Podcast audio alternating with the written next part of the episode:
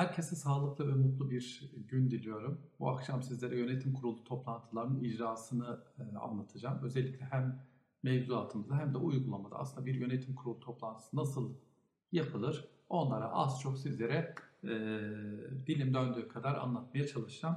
Fakat bugün de e, esas itibariyle bir şiirle başlamak istiyorum. E, bu zor günlerin olduğu ve işte sokağa çıkma yasaklarının genişletildiği bir dönemde aslında karşımıza gelen e, vakit yoklukları, zaman yoklukları ve sevdiklerimize zaman ayıramamanın e, aslında belki de çok değişik bir ifadesi olacak bu. Hepimiz için aslında bu şiirde söylenenler geçerli diye düşünüyorum. Behçet Necatigil'in çok meşhur, bilinen bir şiirini sizlerle paylaşmak istiyorum. Sevgilerde başlığını taşıyor. Sevgileri yarınlara bıraktınız. Çekingen, tutuk, saygılı. Bütün yakınlarınız sizi yanlış tanıdı. Bitmeyen işler yüzünden siz böyle olsun istemezdiniz. Bir bakış bile yeter ki anlatmaya her şeyi. Kalbinizi dolduran duygular kalbinizde kaldı. Siz geniş zamanlar umuyordunuz. Çirkindi dar vakitlerde bir sevgiyi söylemek. Yılların telaşlarda bu kadar çabuk geçeceği aklınıza gelmezdi. Gizli bahçelerde açan çiçekler vardı. Gecelerde ve yalnız. Vermeye az buldunuz, yahut vaktimiz olmadı. Şiir aslında gerçekten birçok şeyi e, anlatıyor. Şimdi yönetim kurulunda kararlar nasıl alınacaktır? Geçen hafta, özür diliyorum, geçen bir önceki dersimizde yönetim kurulunun nasıl toplanacağına ilişkin e, konuları sizlere anlatmaya çalışmıştım. Bugün de aslında yönetim kurulu kararlarının nasıl alınacağına ilişkin e, konuları sizlerle e, paylaşmak istiyorum. Şimdi 374. madde e, şöyle söylüyor. Yönetim kurulu kendisine bırakılan alanda yönetim, kanun ve esas sözleşme uyarınca genel kurulun yetkisine bırakılmış bulunanlar dışında şirketin işletme konusunun gerçekleştirilmesinin gerekli olan her çeşit iş ve işlemler hakkında karar almaya yetkilidir. Şimdi arkadaşlar şunu özellikle e, vurgulamak istiyorum bir defa. Ee, genel kurul bir e, ara sıra toplanan, Yılda bazen bir kere toplanan bazı şirketlerde de uygulamaya çıktığınız zaman göreceksiniz. 2 yılda 3 yılda bir toplanan hatta 3 yılda bir toplanan toplandığı zaman 3 tane yapması gereken genel kurulu arka arkaya yarım saat aralıklarla yapan bir organ konumda karşımıza çıkar. Elbette ki bazı şirketlerde genel kurul daha aktif olarak çalışabilir. Ama kural olarak genel kurul şirketin stratejik kararlarını alan, esas sözleşme değişiklikleri gibi, yönetim kurulu üyelerini seçmek gibi vesaire gibi temel kararları alan, şirketlere ilişkin temel e, kararları veren, mesela yapısal değişiklikler gibi bu tür kararları alan bir organ olarak karşımıza çıkar. Buna karşın yönetim kurulu ise kural olarak sürekli iş başındadır. Bu nedenle şirketin genel kurula bırakılan e, yetkiler dışındaki bütün yetkilerini kullanma hak ve yetkisi yönetim kuruluna aittir. Bu da zaten 374. madde çok net bir şekilde bunu söylüyor. Diyor ki genel kurulun yetkisinde bırakılmış bulunanlar dışında kanunda ya da esas sözleşmede onun dışında kalan her şeyi yapmaya yönetim kurulu yetkilidir ve bu konularda karar alma yetkisi yönetim kurulundadır. Adeta, adeta arkadaşlar hani benzetecek olursak başrolde olan organ yönetim kuruludur. Çünkü şirketi sürekli sevk ve idareye yetkili organ yönetim kuruludur. Şimdi burada tabii hemen şunu söylemek gerekiyor ki aslında genel kurula e, bırakılan yetkiler dışında hani acaba nedir bu genel kurula bırakılan yetkiler? Bir kere genel kurulun hatırlayacak olursanız 408. maddeden bahsetmiştik. Münhasır yetkilerden bahsediyordu. Yine 421. maddede mesela bazı konularda nitelikli, önemli nitelikteki kararların alınabilmesi için 421'de genel kurula bizi ne yapıyor? Gönderiyor e, anonim ortaklığın e, esas sözleşmesinin değiştirilmesi mutlaka genel kuruldan geçer gibi esas itibariyle bütün bunlarda zaten genel kurul yetkilidir. Kanun açık seçip bu yetkileri zaten genel kurula vermiştir. Ama bunun dışında esas sözleşmeyle bir takım yetkilerin de yönetim kurulundan alınarak genel kurula verilebilmesi mümkündür. Buradaki hani örnek olarak aklımıza gelen mesela üyelik boşaldığı zaman yönetim kurulu hani kendi aralarında toplanarak birini seçebiliyordu ya. İşte bu gibi hallerde aslında bu meselenin e, yönetim kuruluna, genel kurula e, alınması mümkündür. Yani yönetim kuruluna bu alanın kapatılması mesela mümkündür. E, yine önemli miktardaki mal varlığı değil bakın ama belirli oranlardaki mal varlığı üzerindeki tasarruf hakları da oran belirlemek kaydıyla genel kurulun yetkisine bırakılabilir. Mesela bunlara esas sözleşme ile karar verilebilir ve bu 340. madde anlamında aslında bir e, 340'a aykırılık olarak kabul edilmez. Şimdi burada acaba esas sözleşme ile genel kurulun e, yetkilerinin ne kadar genişletilebileceği sorusu aklımıza gelir. Acaba genel kurul esas sözleşmeye hüküm koyarak yönetim kurulunun bütün görevlerini uhdesine alabilir mi, eline alabilir mi? Soru bu. Şimdi biz kural olarak hatırlayacak olursanız organlar arasında anonim ortaklıkta hangi ilkeyi benimsemiştik? Demiştik arkadaşlar bunlar arasında eşitlikçi teoriyi biz kabul ediyoruz. Yani organlar kural olarak kendilerinin görevleri Türk Ticaret Kanunu'nda belirlenmiştir ve bunlar birbirlerinin görev alanına kural olarak müdahale etmezler. Esas sözleşmede bunlar arasında bazı görevleri diğerine atabilme imkanına sahiptir. Şimdi eşitlik teorinin getirdiği bir şey arkadaşlar bize neydi? Bir kere devredilmez. Mesela yönetim kurulunun münhasıran devredilmez görevler arasında 375. maddeyi saymıştık. 375'teki görevlerin arkadaşlar herhangi bir şekilde başka bir kurul ya da organa devretme şansı yoktur. Genel kurulunda devredilmez yetkileri sayılmıştır. Ama sadece hatırlayacak olursanız 375'te değildi devredilmez yetkiler. Mesela 376'yı da buna örnek olarak geçtiğimiz derste vermiştik. Şimdi burada acaba ne kadar genişletebileceğiz? Yönetim kurulu şirketin icra organıdır. İki organ arasındaki farka tekrar dikkatinizi çekmek istiyorum. Ve daimi bir organdır. Buna karşı genel kurul şirketin temel stratejileri hakkında karar verir ee, ve e, bunun bununla beraber daimi bir organ olarak genel kurul çalışmaz, çalıştırılamaz.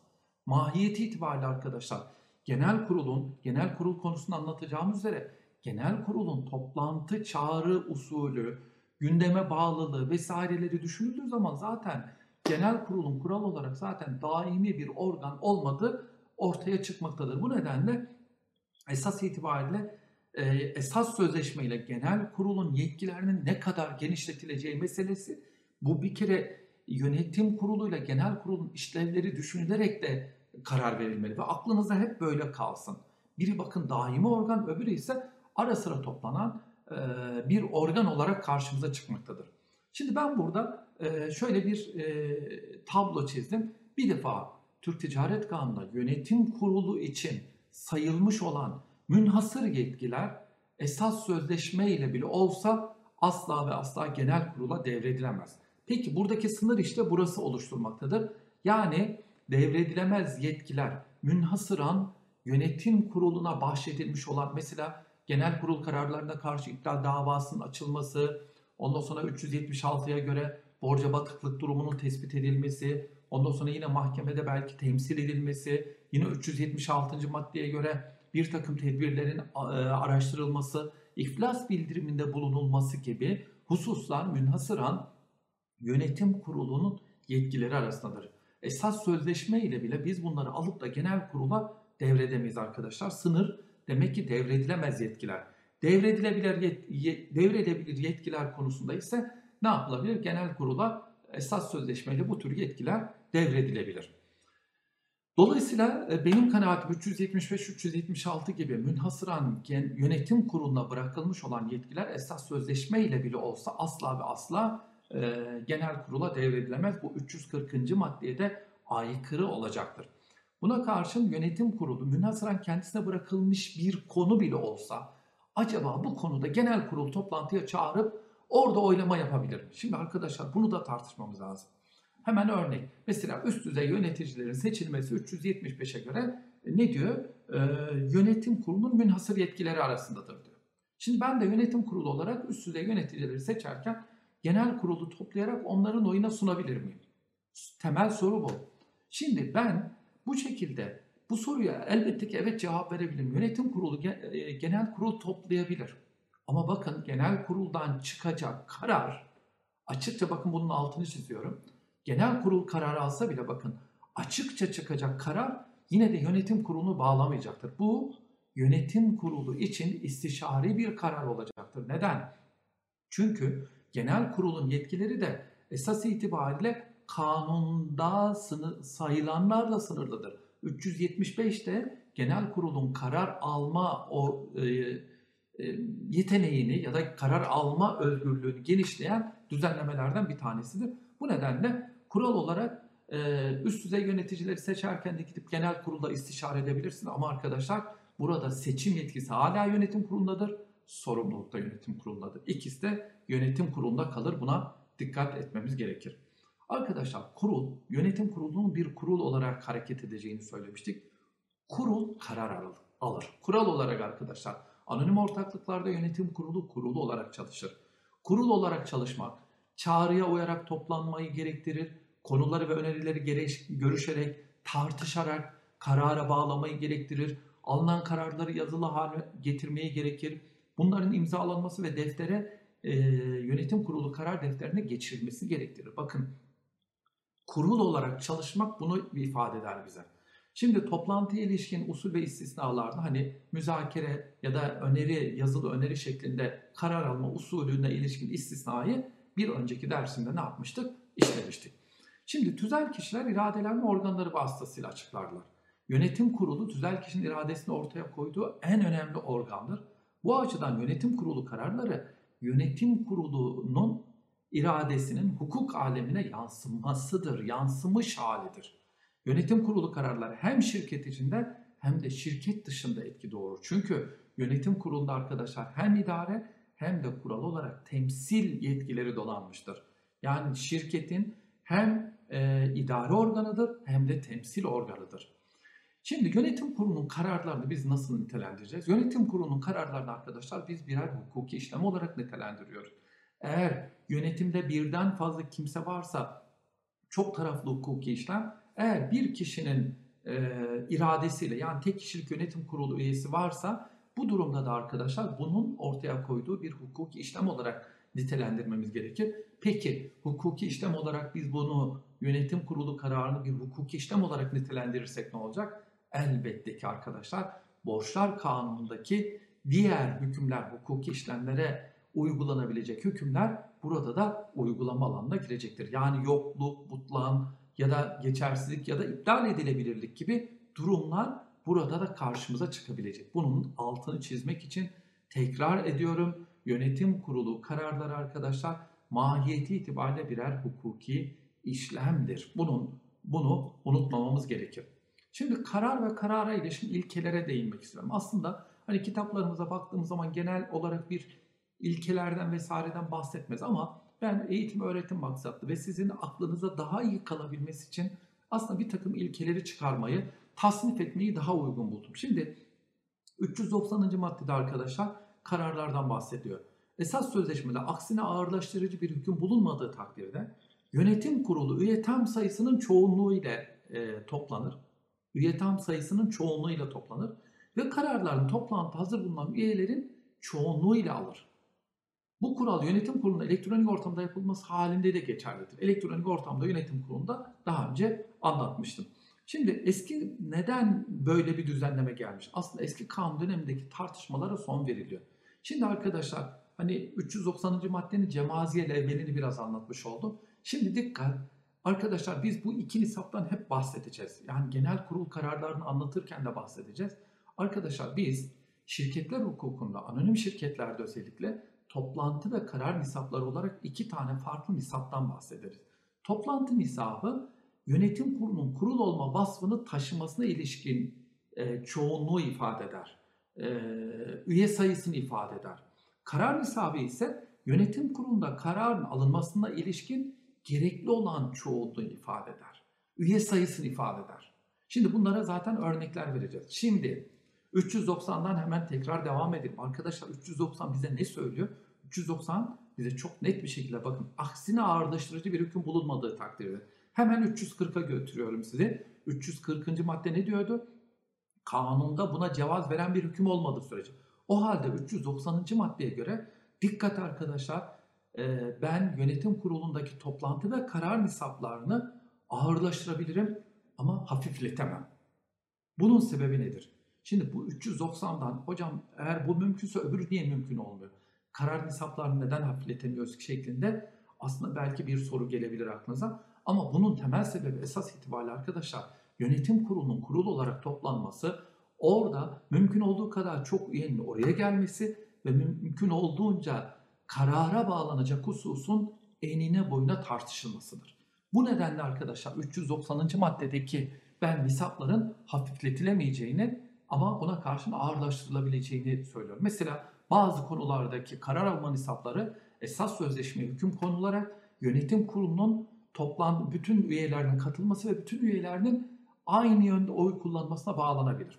Şimdi bu arkadaşlar yönetim kurulu kararlar için esas sözleşmede neden bu nisaplara ağırlaştırılır? Bunun da bir iki tane örneğini vermek istiyorum. Arkadaşlar bazen bazı şirketlerde bir takım dengeler olur. Mesela %50-50 ya da %40, %60'lık bir ortaklık kurulacağı zaman %40 ortak hep şunu der. Der ki bu adam zaten %50 bir yönetim kurulunu o seçecek, şunu da o seçecek, bunu da o seçecek. Dolayısıyla ben zaten burada tamam ben de bir tane e, üye seçsem bile yönetim kurulunda da iki onlar bir bensem her zaman iki birden büyüktür ve kararlar alacaklar.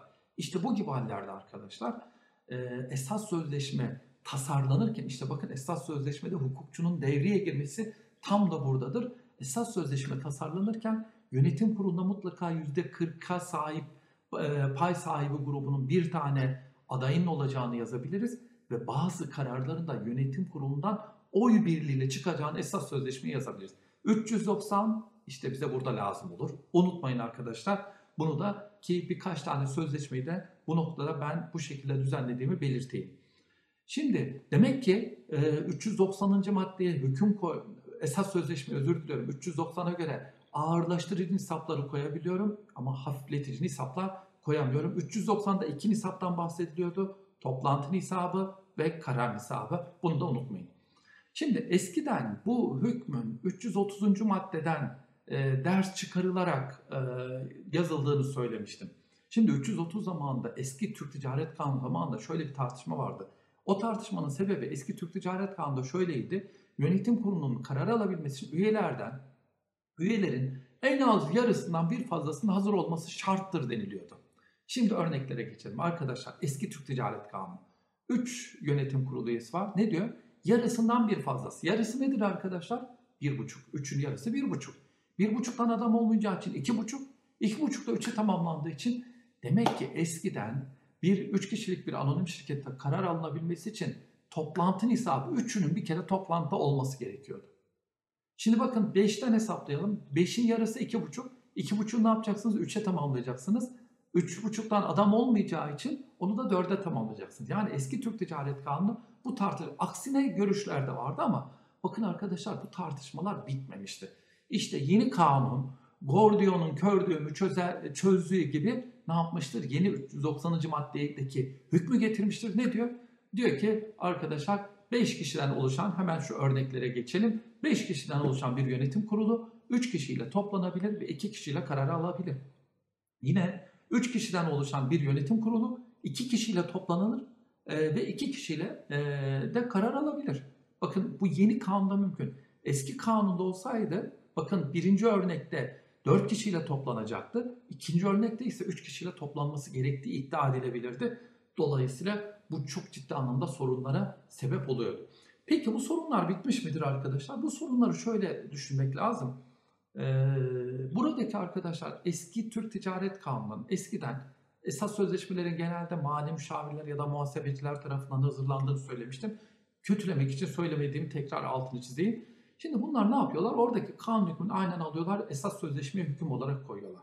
Şimdi bu gibi hallerde arkadaşlar, doktrinde bu da bir tartışmadır. Bu konuda da ben de kendi görüşümü e, arz etmek istiyorum sizlere. E, buradaki e, esas itibariyle eski kanun aynen 330'a aynen bir metin olarak e, şeye konulmuşsa, esas sözleşmeye hüküm olarak konulmuşsa ne olacaktır sorusunu e, cevaplamamız gerekiyor. Benim kanaatime göre es, bir kanun hükmü, e, eski Türk Ticaret Kanunu'ndaki kanun hükmü esas sözleşmeye konularak konulmasıyla bir kanun hükmü devam ettirilemez diye düşünüyorum. Ortakların iradesinin esas itibariyle yeni kanuna adapte olması gerektiğini düşünüyorum. Ama bunu gerçekten kanunun kanun metnini biraz farklılaştırmışlar.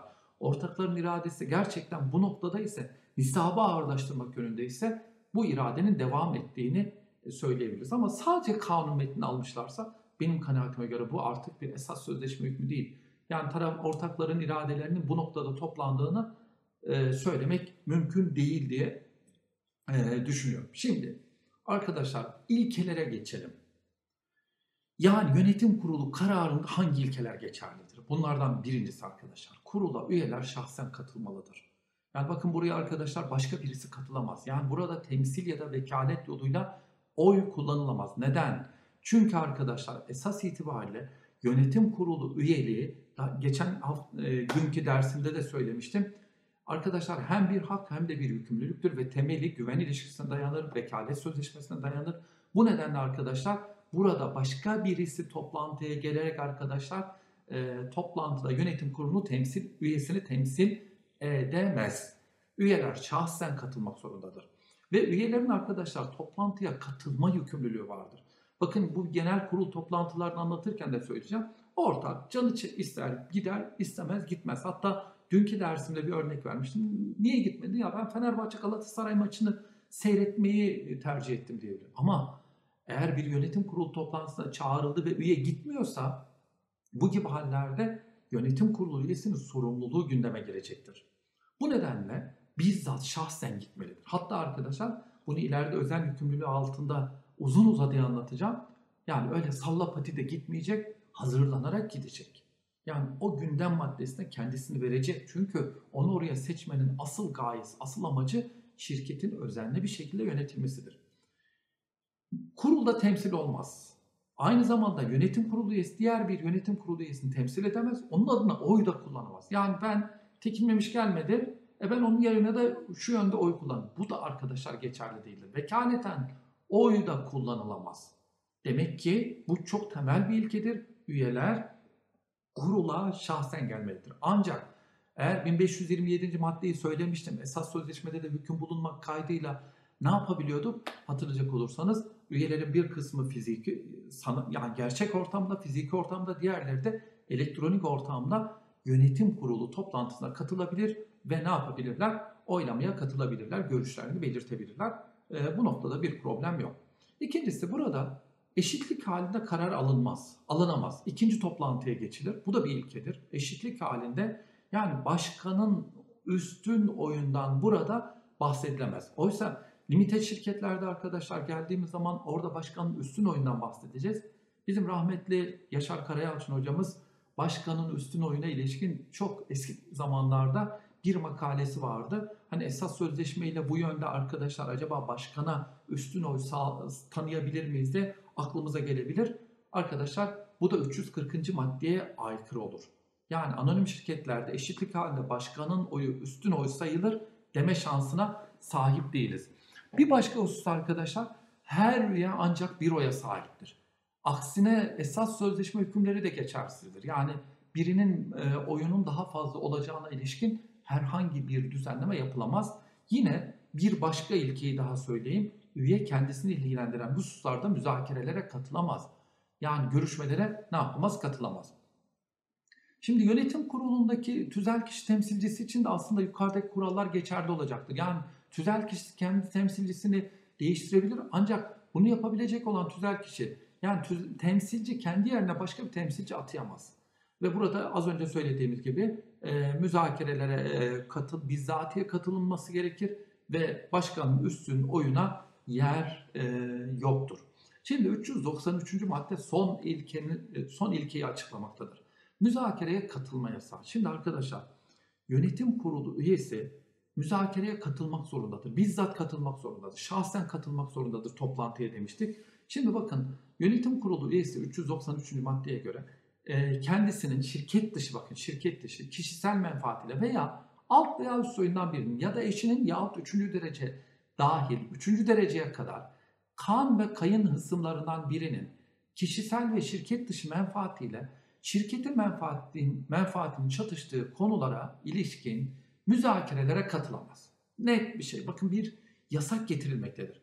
Bu yasak yönetim kurulu üyesi müzakereye katılmamasının dürüstlük kuralının gereği olan durumlarda da uygulanır. Tereddüt uyandırılan hallerde yönetim kuruluna söz konusu arz edilir. Yönetim kurulu buna karar verilir. Bu oylamaya da ilgili üye katılamaz. menfaat uyuşmazlığı yönetim kurulu tarafından bilinmiyor olsa bile ilgili üye bunu ne yapmalıdır? Açıklamalıdır. İkinci fıkrada da bu e, hükümlere bu yasa aykırı davranılmasına e, davranılması halinde üyenin ve buna göz yaman göz yuman diğer yönetim kurulu üyelerinin sorumlu olacağından bahsediyor. Şimdi hüküm incelendiğinde aslında sadece gerçek kişiler için öngörüldüğü tespit edilebilir. Yönetim kurulu üyesi bakın ne diyordu? Kendisinin şirket dışı kişisel menfaatiyle veya alt veya üst soyundan birinin ya da eşinin ya 3. derece dahil 3. dereceye kadar kan ve kayın kısımlarından birinin kişisel ve şirket dışı menfaatleriyle şirketin menfaatinin çatıştığı konulara ilişkin müzakerelere katılan. Ama buna karşın şirket içi menfaati, bakın şirket dışı menfaat ve şirket içi içi menfaat olarak bakın ikiye ayırmamız gerekiyor. Şirket içi menfaatlerde müzakerelere katılma yasağı yoktur. Şurada gerekçeden hemen bir satır aldım. Menfaatin şirket dışı olması gerekir. Yoksa bir üye kendisinin, eşinin, alt veya üst soyundan birinin bir şirket görevine seçimi, atanması, görevden alınması, yolluk belirlenmesi gibi şirketi ilgilendiren bir işte müzakerelere katılabilir. Bakın çok net. Şirket içi bir menfaat varsa o da girer, müzakerelere de katılır, oy da kullanır. Ama dikkat arkadaşlar buna karşı şirket dışı bir menfaat varsa, mesela eşinin şirketiyle bir iş, alım satım e, yapılacaksa buraya katılamaz. Bu çünkü şirket dışı bir menfaattir. Şimdi bu noktada tüzel kişiler için kanunda bir hükmün olmadığını e, görüyoruz. Tabii ki tüzel kişilerin arkadaşlar akrabalık ilişkisi de bulunmaz. Yani onların eşi, dostu, karısı, çoluğu, çocuğu vesairesi olmaz. Kan ya da kayın ısımlıkları vesairelerin olmayacağını söyleyebiliriz. E, bu noktada bu tüzel kişilerle ilgili bu hükmün uygulanamayacağı genel itibariyle ifade edilir. Ama benim kanaatime göre aslında 393. madde hükmüne baktığımız zaman e, şunu söyleyebiliriz ki burada korunan şey şirket menfaatidir arkadaşlar. Şimdi tüzel kişinin temsilcisi ne yaptı? Benim şirketimde yönetim kurulu üyesi. Bu gibi hallerde şirketler topluluğuna ilişkin hükümler düşünüldüğünde tüzel kişinin ait olduğu topluluk şirketlerinde de bunun uygulanabilme imkanının olduğunu söyleyebiliriz. Örneğin bir şirketler topluluğunun temsilcisi ya da bağlı şirketin ya da hakim şirketin temsilcisi benim şirketimin yönetim kurulunda ve ben bu şirketle diğer şirketler arasında bir takım işlemler yapacağım. Ya ben bunu kıyasen uygulayabilmeliyim diye düşünüyorum. Neden? Çünkü burada 393. maddenin koruduğu menfaat esas itibariyle şirketin menfaatidir. Bu nedenle tüzel kişiliklerde de hakim şirket, bağlı şirket e, ilişkilerinin olduğu yerde 393'ün kıyasen uygulanabilmesi gerektiğini ben ne yapıyorum? Söylüyorum. Bu noktada da tabii e, belki de e, öğretide, doktrinde, Türk hukukuna belki de ilk ben söylüyorum ama ben kanaatimce bu noktada e, tüzel kişi temsilcisinin de aynı şekilde 393'e göre o müzakerelere katılmaması gerekir. Şimdi e, konu bakımından sınırlama var. Yönetim kurulu üyesi kendisinin ya da maddede sayılan yapılan kişisel ve şirket dışı menfaatler. Az önce söylediğim gibi şirket içi menfaatlerde müzakerelere katılabilir. Ama bazı öyle haller olabilir ki bu gibi hallerde gerçekten dürüstlük kuralına uygun düşen hallerde de müzakerelere katılmamalıdır. Mesela üyenin hakimiyeti altındaki diğer yani kendisinin şirketi, kendisine bağlı bir şirketi, doğrudan ya da dolaylı bir şirketle ilgili bir iş varsa burada da aslında dürüstlük kuralı icabı bunu beyan etmeli ve ne demeli? Ya ben buraya da katılmayabilirim demeli diye düşünüyorum. Ee, bu da hani buna bir örnek olarak örnek teşkil edebilir. Şimdi bazı hallerde tereddüt duyabiliriz. Bu gibi hallerde ben yönetim kurulu üyesi olarak diyorum ki ya bu bir kişisel menfaat mı? Acaba gerçekten şirket menfaatiyle benim menfaatim çatışıyor mu, çelişiyor mu? Bunu ne yaparım? İçeri girerim. Derim ki ya vallahi böyle böyle bir durum var. Benim şirketle böyle bir alışveriş yapıyorsunuz ama ya bu şirketin menfaatiyle çatışıyor. Ben burada belki taraflı, e, tarafsız düşünemem. Bu durumda karar yönetim kurulu üyelerinin vermesi gerekir. 393 bakın ne diyor? Menfaat uyuşmazlığı yönetim kurulu üyesi tarafından bilinmiyor olsa bile ilgili üye bunu açıklamak ve yasağa uymak zorundadır. Yani bunu bilen benim, ben gidip yönetim kuruluna beyan ediyorum arkadaşlar böyle böyle bir durum var. E, kanaatimce e, burada e, belki menfaat çatışması var. Ben çıkayım siz karar verin. Hani ben gireyim mi girmeyeyim mi? İşte aksine davranış sorumluluğu gerektirir. Yasak bu arada arkadaşlar ben müzakerelere katılmadım. Müzakere bitti gel dediler oylama yapacağız. Arkadaşlar bu 393. maddedeki bu yasa sadece müzakereyi kapsamaz. Aynı zamanda oylamayı da kapsar. Bu nedenle oylamaya da üyenin katılmaması gerekir. Yani müzakereye katılmadım arkasından gideyim ben bir oy vereyim şeklinde bir oylamanın yapılamaması gerekir. Ee, kanun koyucu bunu da ne yapmaktadır? Açıkça söylüyor. Şimdi e, tabii müzakerele üye ya da üyelerin katılmasıyla toplantı yeter sayısı tamamlanamıyorsa bu toplantıda alınan kararlar geçersiz olacaktır. Yani gerçekten e, müzakereye katılma vesaire gibi bir takım şeyler var.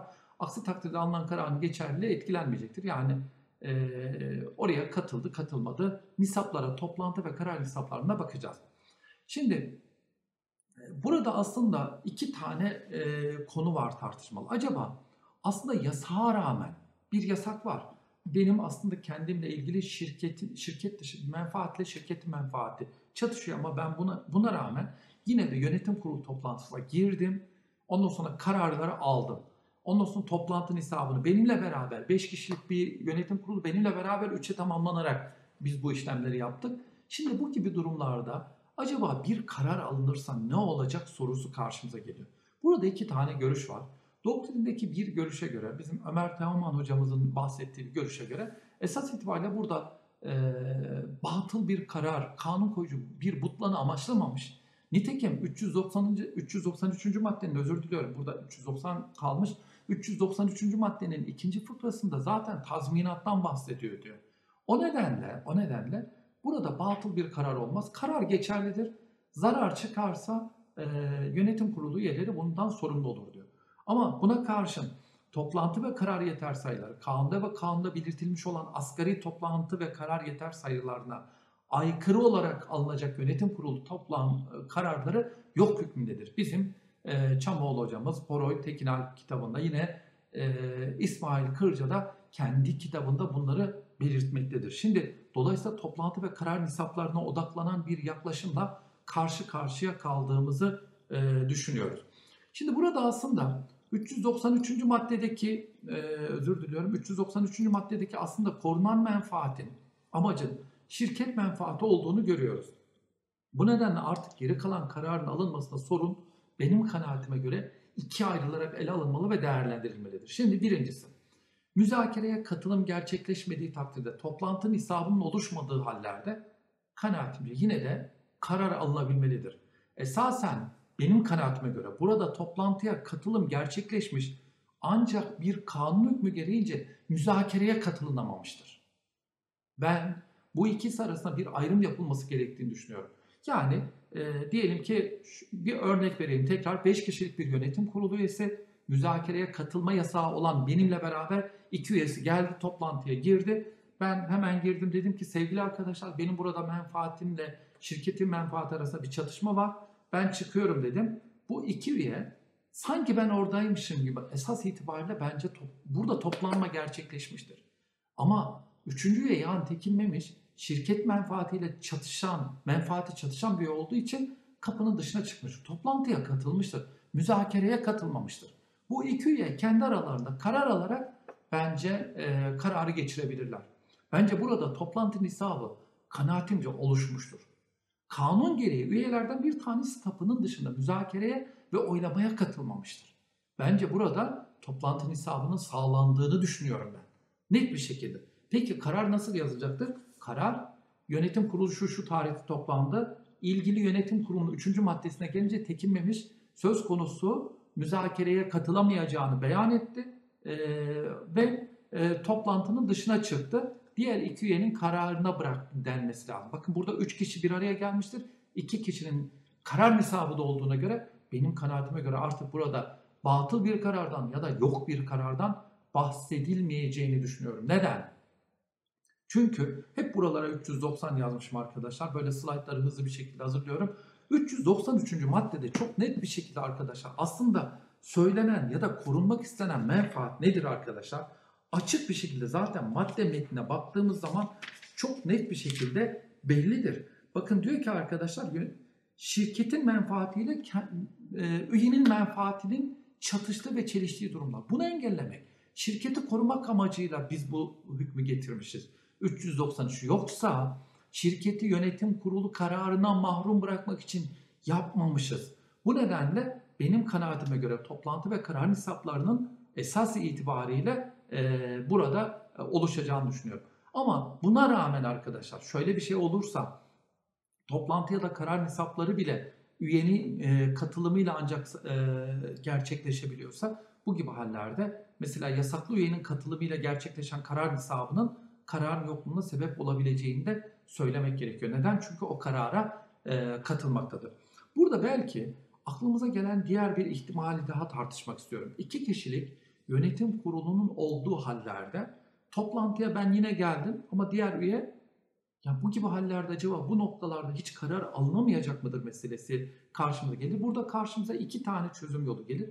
Bunlardan bir tanesi genel kurula bu işi sevk etmektir. İkincisi, ikincisi ise e, toplantıya menfaati çelişen üyeyi almayıp toplantı hesabının sağlanması, karar hesabında da tek kişiyle kararın alınmasıyla belki bu mümkün olabilir. Ama bunun için de gerçekten bizim yani hükmün amacına biraz ne yapmamız lazım? Odaklanmamız gerektiğini düşünüyorum.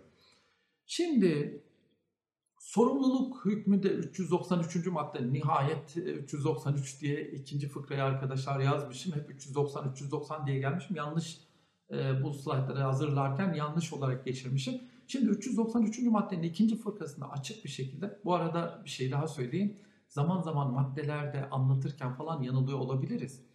Ee, benim bir matematik hocam vardı Muzaffer Doğan. Ee, kulaklarını çınlatayım, sağlıklı ve uzun bir ömür dileyeyim kendisine. O bize matematik dersini verirken tahtaya işte matematikte bir sürü denklem yazıyor, çözüm yapıyor vesaire yapıyor. Tabi ara sıra da yanılırdı. Ee, işte 3, 3 ile 2'yi çarpar, 6 çıkacağına 5 yazar, 7 yazar vesaire. Yani bir takım hatalar, yazım hatalar yapardı. Tabi biz oradan böyle sınıfın işte ne bileyim çalışkan, atak vesaire bir takım öğrencileri oluyor. Onun gibi bizim gibi öğrenciler hocam hocam orası şöyle oldu. 1, 2, 3 hoca döndü bir gün dedik arkadaşlar matematikçi 1 der, 2 yazar ama aslında 3 demek istemiştir. Şimdi arkadaşlar ben de madde numaralarını yanlış yazsam bile doğruyu maddeyi kastediyorum. Siz de e, benim matematik hocama hocamın söylediğini sizlere de nakletmiş olayım. Şimdi 393. madde ne diyor? Bu hükümlere aykırı hareket eden yönetim kurulu üyesi ve menfaat çatışması nesnel olarak varken ve biliniyorken ilgili üyenin toplantıya katılmasına itiraz etmeyen üyeler, üyeler ve söz konusu üyenin toplantıya katılması yönünde karar alan yönetim kurulu üyeleri bu sebeple şirketin uğradığı zararı tazminle mümk- e, yükümlüdür diyor arkadaşlar. Çok net bir şekilde bakın. E, bu noktada bir düzenlemeyi ne yapıyor? Getiriyor. E, ancak hemen belirtelim ki tabii ki arkadaşlar Türk hukukunun çok meşhur bir ilkesi de burada hatırlatmak istiyorum. Ya böyle bir karara girildi. Toplantıda kararlar alındı vesaire alındı. Bu gibi durumlarda tazminat hukukunun en temel ilkesini söylemek istiyorum. Sorumluluk davası açabilmek için yönetim kurulu üyesinin arkadaşlar bu eylemiyle eylemiyle e, eylemi sonucunda bir zararın ortaya çıkması gerekir. Eğer zarar ortaya çıkmadıysa elbette ki bir tazminat, bir sorumluluk davası da e, meydana gelmeyecektir. Sorumluluk davası açmasının temeli de oluşmayacaktır. Peki bu kararları kim kalem alacak? Kural olarak aslında bizim Türk Ticaret Kanunu hükümlerini incelediğimiz zaman kararı kimin kalem alacağı noktasında herhangi bir e, açıklama, düzenleme yok. Fakat uygulamadan biraz size bahsedeyim. Uygulamada ne yapılır? Arkadaşlar uygulamada bir yönetim kurulu karar defteri vardır. Şimdi o karar defterinde nasıl tebliğ hükümlerine göre anlatılacağını yazacağım, e, anlatacağım. E, şimdi bu karar defterine e, boş sayfalar vardır ama kimse tutup da genel itibariyle hemen kararı deftere yazmaz. Nadiren tabii yazabilirler ama kural olarak arkadaşlar kararlar bir A4 kağıdında hazırlanır. A4 kağıdında çıktısı alınır, imzalanır. Sonra o noter tarafından imzalanmış olan, onaylanmış olan defterin ilgili sayfasına yapışır. Aslında budur. Şimdi kararın acaba yazım işini kim yapacak? Bu konuda da herhangi bir hüküm yok. Yani bizde bir sekreter vesaire öngörülmemiş. Bu durumda da yönetim kurulu başkanı ne yapacaktır? Ya üyeyi görevlendirecek ya kendisi e, yapacaktır ya da bir görevli oraya çağırıp kararları yazdırabilecektir. Şimdi kararlar yazılırken e, şimdi geleceğimiz bir tebliğimiz var. Şimdi bu tebliğ hükümlerine göre e, her yönetim kurulu üyesi alınan karara ilişkin muhalefetin bir şerh ile karar metnine geçirilmesini isteyebilir. Arkadaşlar yönetim kurulu üyelerinin muhalefet şerhlerine ilişkin zaten ileride yönetim kurulu üyelerinin özel yükümlülüğünde de bunu zaten özellikle üstüne basa basa söyleyeceğim. Şerh e, ile karar metnine geçilmesi sevilir. Üyelerin şerh yazma talebi hiçbir sebeple reddedilemez. Şerh yazılmasına engel olunamaz. Şerh sahibi dışında hiç kimse tarafından da şerh sahibi dışında kimse tarafından da asla ve asla değiştirilemez. Dolayısıyla bir yönetim kurulu kararını alıyoruz. Üç kişi aldık, oturduk, yazdık. Ama ben dedim ki ya ben bu karara muhalifim kardeşim. Gerekçeleri de bunlar. Yazabilirim. Buna da kimse engel olmaz. Bunlar kararlar imzalanır arkadaşlar. Kararlar imzalandıktan sonra ilgili deftere yapıştırılır ya da ilgili defterin üzerine doğrudan e, e, bunlar ne yapılır? İşlenir. Şimdi kararlar karar defterine yapıştırılır. Şimdi e, ticari işletme hukuku derslerini anlatırken, ticari defterleri de anlatırken arkadaşlar muhasebe ile ilgili olanlar ve muhasebe ile ilgili olmayan e, defterlerin olduğunu söylemiştim. Bakın muhasebe ile ilgili olmayanlar mesela genel kurul müzakere defteri, yönetim kurulu karar defteri, pay defteri adını verdiğimiz defterler şirketin muhasebesiyle ilgili olmayan defterlerdir. İşte bakın burada yönetim kurulu karar defteri de artık anonim şirketin tutmakla zorunlu olduğu bir defterdir. Bunu özellikle vurgulayalım. 64. madde ne diyor? Fiziki ortamda bakın karar e, defteri tutma zorunluluğundan bahsediyor. Fiziki ortamda tutulan yevmiye defteri, defteri kebir ve envanter defteriyle 4. fıkrada sayılan defterlerin 4. fıkraya baktığımız zaman orada karar yönetim kurulu karar defterinden ne bahsediyor? Dördüncü fıkrada sayılan defterlerin açılış onayları kuruluş sırasında ve kullanılmaya başlanmadan önce noter tarafından yapılır. Notere ne yapıyorum? Ya bu benim yönetim kurulu diyorum. Yönet, noter tak tak tak bunları ne yapıyor? Aslında onaylıyor. E, pay defteriyle işte sonra şu aşağıya YMİ defterinin kapanış onayı izleyen faaliyet döneminin 6. ayın sonuna kadar. Yönetim kurulu karar defterinin kapanış onayı ise izleyen faaliyet döneminin 1. ayının sonuna kadar notere yaptırılır. Eğer devam ediyorsa bu yenileme vesaire ile ilgili zaten bir düzenlememiz var. O kalan deftere ne yapılacaktır? Devam edilecektir. Demek ki bizim 64. Türk Ticaret Kanunu 64. maddesine göre bir e, karar defteri tutma yükümlülüğümüz bulunmaktadır. Şimdi defterlerin nasıl tutulacağı 64'ün birinci maddesinde açık bir şekilde söylüyor. Defterler üçüncü kişi uzmanlara makul bir süre içinde yapacakları incelemede İşletmenin faaliyetleri ve finansal durum hakkında fikir verebilecek şekilde tutulur. İşletme faaliyetlerinin oluşum ve gelişmesi defterlerden izlenebilmelidir. Yani ben e, ilk cümle biraz daha finansal e, muhasebe ile ilgili olan defterlerle ilgili ama sonraki ikinci cümle esas itibariyle karar defteri gibi defterlerle ilgilidir. Şöyle ki ben ne yapacağım arkadaşlar? Ben bu karar defterini öyle güzel bir şekilde tutmam gerekiyor ki e, ona bakan bir kimse bu şirkette ne gibi e, aşamalardan geçildiğini görebilsin. Şimdi ticari defterlere ilişkin 2012 tarihli e, tebliğe şöyle bir bakalım. Orada 2018 tarihinde, 2013 ve 2018 tarihlerinde bir takım değişiklikler oldu arkadaşlar. Bu değişikliklere de şöyle bir bakalım. Açılış onayı yapılacak defterler ve onay zamanı açık bir şekilde demin hatırlayacak olursanız Türk Ticaret Kanunu'nda belirtmiştim. Ee, özellikle ne yapıyoruz? E, yevmiye defteri, defteri kebir, envanter pay defteri, yönetim kurulu karar defteri ile genel kurul toplantı ve müzakere defterinin açılış onayları kuruluş sırasında ve kullanmaya başlamadan önce. İzleyen faaliyet dönemlerdeki açılış onayları ise defterlerin kullanılacağı faaliyet döneminin ilk ayından önceki ayın sonuna kadar noter tarafından ne yapılacaktır? Yapılacaktır. Dolayısıyla e, biz ne diyoruz? Bütün bunların her birisinin yapılması lazım. Dördüncü fıkrada da zaten e, diyor ki YM defteri, defteri kebir, de, envanter defteriyle yönetim kurulu karar defterinin açılış onaylarının her hesap dönemi içinde yapılması zorunludur. Pay defteriyle genel kurul ve toplantı ve müzakere defterli yeterli yaprakları bulunmak kaydıyla izleyen hesap dönemlerinde de açılış onayı yaptırılmaksızın, bakın burada bir istisnamız var, defter daha duruyor. 100 e, sayfalık defter, ben 5 tane karar almışım. E, sonraki dönemlerde de açılış onayı yaptırılmaksızın ne yapılabilecektir? Kullanılabilecektir. Kapanış onayı yapılacak defterlerin onay zamanı ve şekline ilişkin hususlarda ne yapılmıştır? 15. Ee, maddede belirtilmiştir. Yönetim kurulu karar defterini izleyen hesap döneminin birinci ayın sonuna kadar notere ibraz edilip son kaydın altına noterce görülmüştür ibaresi yazılarak mühür ve imza ile onaylanması zorunludur arkadaşlar. Şimdi yönetim kurulu karar defterinde neler olur? Ee, ondan sonra yine bu kayıtların içinde neler olur? Neler olur? Bir kararın içinde yani o deftere yapıştıracağımız Ee, acaba defter ne şekilde olacak, karar ne şekilde olacak? Bakın ilgili tebliğin e, e, 10. maddesinde şöyle diyor. Yönetim kurulu karar defteri Anonim şirketler ile kooperatiflerde yönetim kurulunun sermayesi paylara bölünmüş komando şirketlerde yöneticinin veya yöneticilerin şirket yönetimiyle ilgili olarak aldığı kararların yazılacağı ciltli ve sayfa numaraları teselsül eden, yani devam eden, arka arka devam eden defterdir. Karar defterindeki kayıtların en az aşağıdaki bilgileri içermesi şarttır. Arkadaşlar bu aynı zamanda bir yönetim kurulu kararında bulunması gereken unsurları sayar. Dikkat! Hani e, ilk mesleğe başladığınız zaman ya bir yönetim kurulu kararı yaz derler. Aman Allah'ım ilk defa yazacaksınız. Nereden bulacaksınız? Hemen ne yaparsınız? İnternete bakarsınız. Bir yönetim kurulu örneği bulun. Bakın burada var arkadaşlar. Karar tarihi, karar sayısı, kaçıncı sayı? Yani önceki 8 ise siz buna 9 diyeceksiniz. Toplantıda hazır bulunanlar. Kararın içeriği, şu, gündem, şunlar gündem alındı.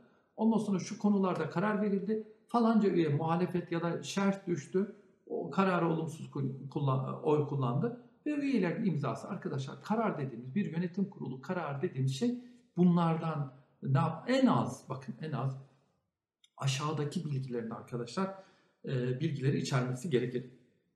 Şimdi eğer karar bu şekilde toplantıyla yapılmayabilir. Hatırlayacak olursanız ne yapabiliyordu? Üyelerden birinin yapmış olduğu yazılı öneri diğerlerine ne yapıyordu? İletiliyordu. Onların da yazılı onayıyla veya bazı üyelerin elektronik ortamda katılma suretiyle alındığı durumlarda bu husus ne yapacaktır? Defterde ayrıca karar defterinde belirtilecektir. Kararın üyelerden birinin yaptığı öneri üzerine diğerlerinin yazılı onayıyla alınması halinde imzaların bulunduğu kağıt veya kağıtlar karar defterine yapıştırılır. Yani karar defterine ilgili sayfasında yapacaksınız? Yapıştıracaksınız. Kararların bütün üyelerin toplantı elektronik ortamda katılması halinde ne olacak? Ve güvenli elektronik imza ile alınması halinde kararın güvenli elektronik imza ile imzalandığını belirten ifadenin karar metninde yer alması ve alınacak fiziki kararın deftere yapıştırılması şarttır. Bakın gene de bir tane ne yapıyorum? E, belgeyi alıyorum, deftere yapıştırıyorum. Kararın bazı üyelerinin fiziki ortamda, bazı üyelerin ise elektronik ortamda toplantıya katılma suretiyle alınması halinde ise karar metninde fiziki ortamda katılanların imzaları ile elektronik ortamda katılanların güvenli elektronik imza ile kararı imzaladıkları belirtilir ve fiziki karar metni karar defterine yapıştırılır. Yönetim kurulu toplantılarına elektronik ortamda katılım sağlanması halinde elektronik kayıtlar kanun 65. maddesi uyarınca güvenli bir şekilde saklanır. Buna ilişkinde biliyorsunuz bir sayılı bir tane neyimiz vardı? Bir sayılı arkadaşlar. Bir tane özellikle bir sıra numaralı elektronik defterler tebliğine göre ne yaparız? Onu da tutarız. Yine yönetim kurulu toplantılarının elektronik ortamda katılım sağlanması halinde elektronik kayıtlar kanun 65. maddesi uyarınca güvenli bir şekilde sağlanır. Bir önerinin veya önerilerin ıslak imza ile imzalanması şeklinde alınan kararlar kanun 390. maddesinin 4. fıkrası uyarınca karar defterine yapıştırılır. Aksi halde bu karar geçersizdir. 9. fıkrayı da hatırlayacak olursanız okumuştum.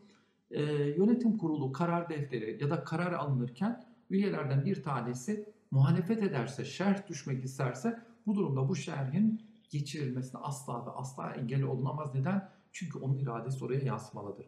Arkadaşlar bu şerh önemlidir. Neden? Çünkü ileride 553 ve devamında yönetim kurulu üyelerinin sorumluluğunda bu şerhler özellikle karşımıza çıkacak, önem taşıyacak. O nedenle bu hususa da e, vurgu yapmak istedim. Şimdi arkadaşlar yönetim kurulu kararlarını hatırlayacak olursanız ne olduğunu söylemiştim birer hukuki işlem. Her hukuki işlem gibi yönetim kurulu kararlarda elbette ki geçersizlik halleriyle karşılaşabilir, geçersizlikle malul olabilir. İşte bugün itibariyle bu dersi bitiriyorum. Ee, yarınki dersimde inşallah e, yönetim kurulu kararlarının geçersizlik hallerini sizlerle incelemeye başlayacağım. Hepinize sağlıklı e, günler diliyorum. Esenlikle kalın.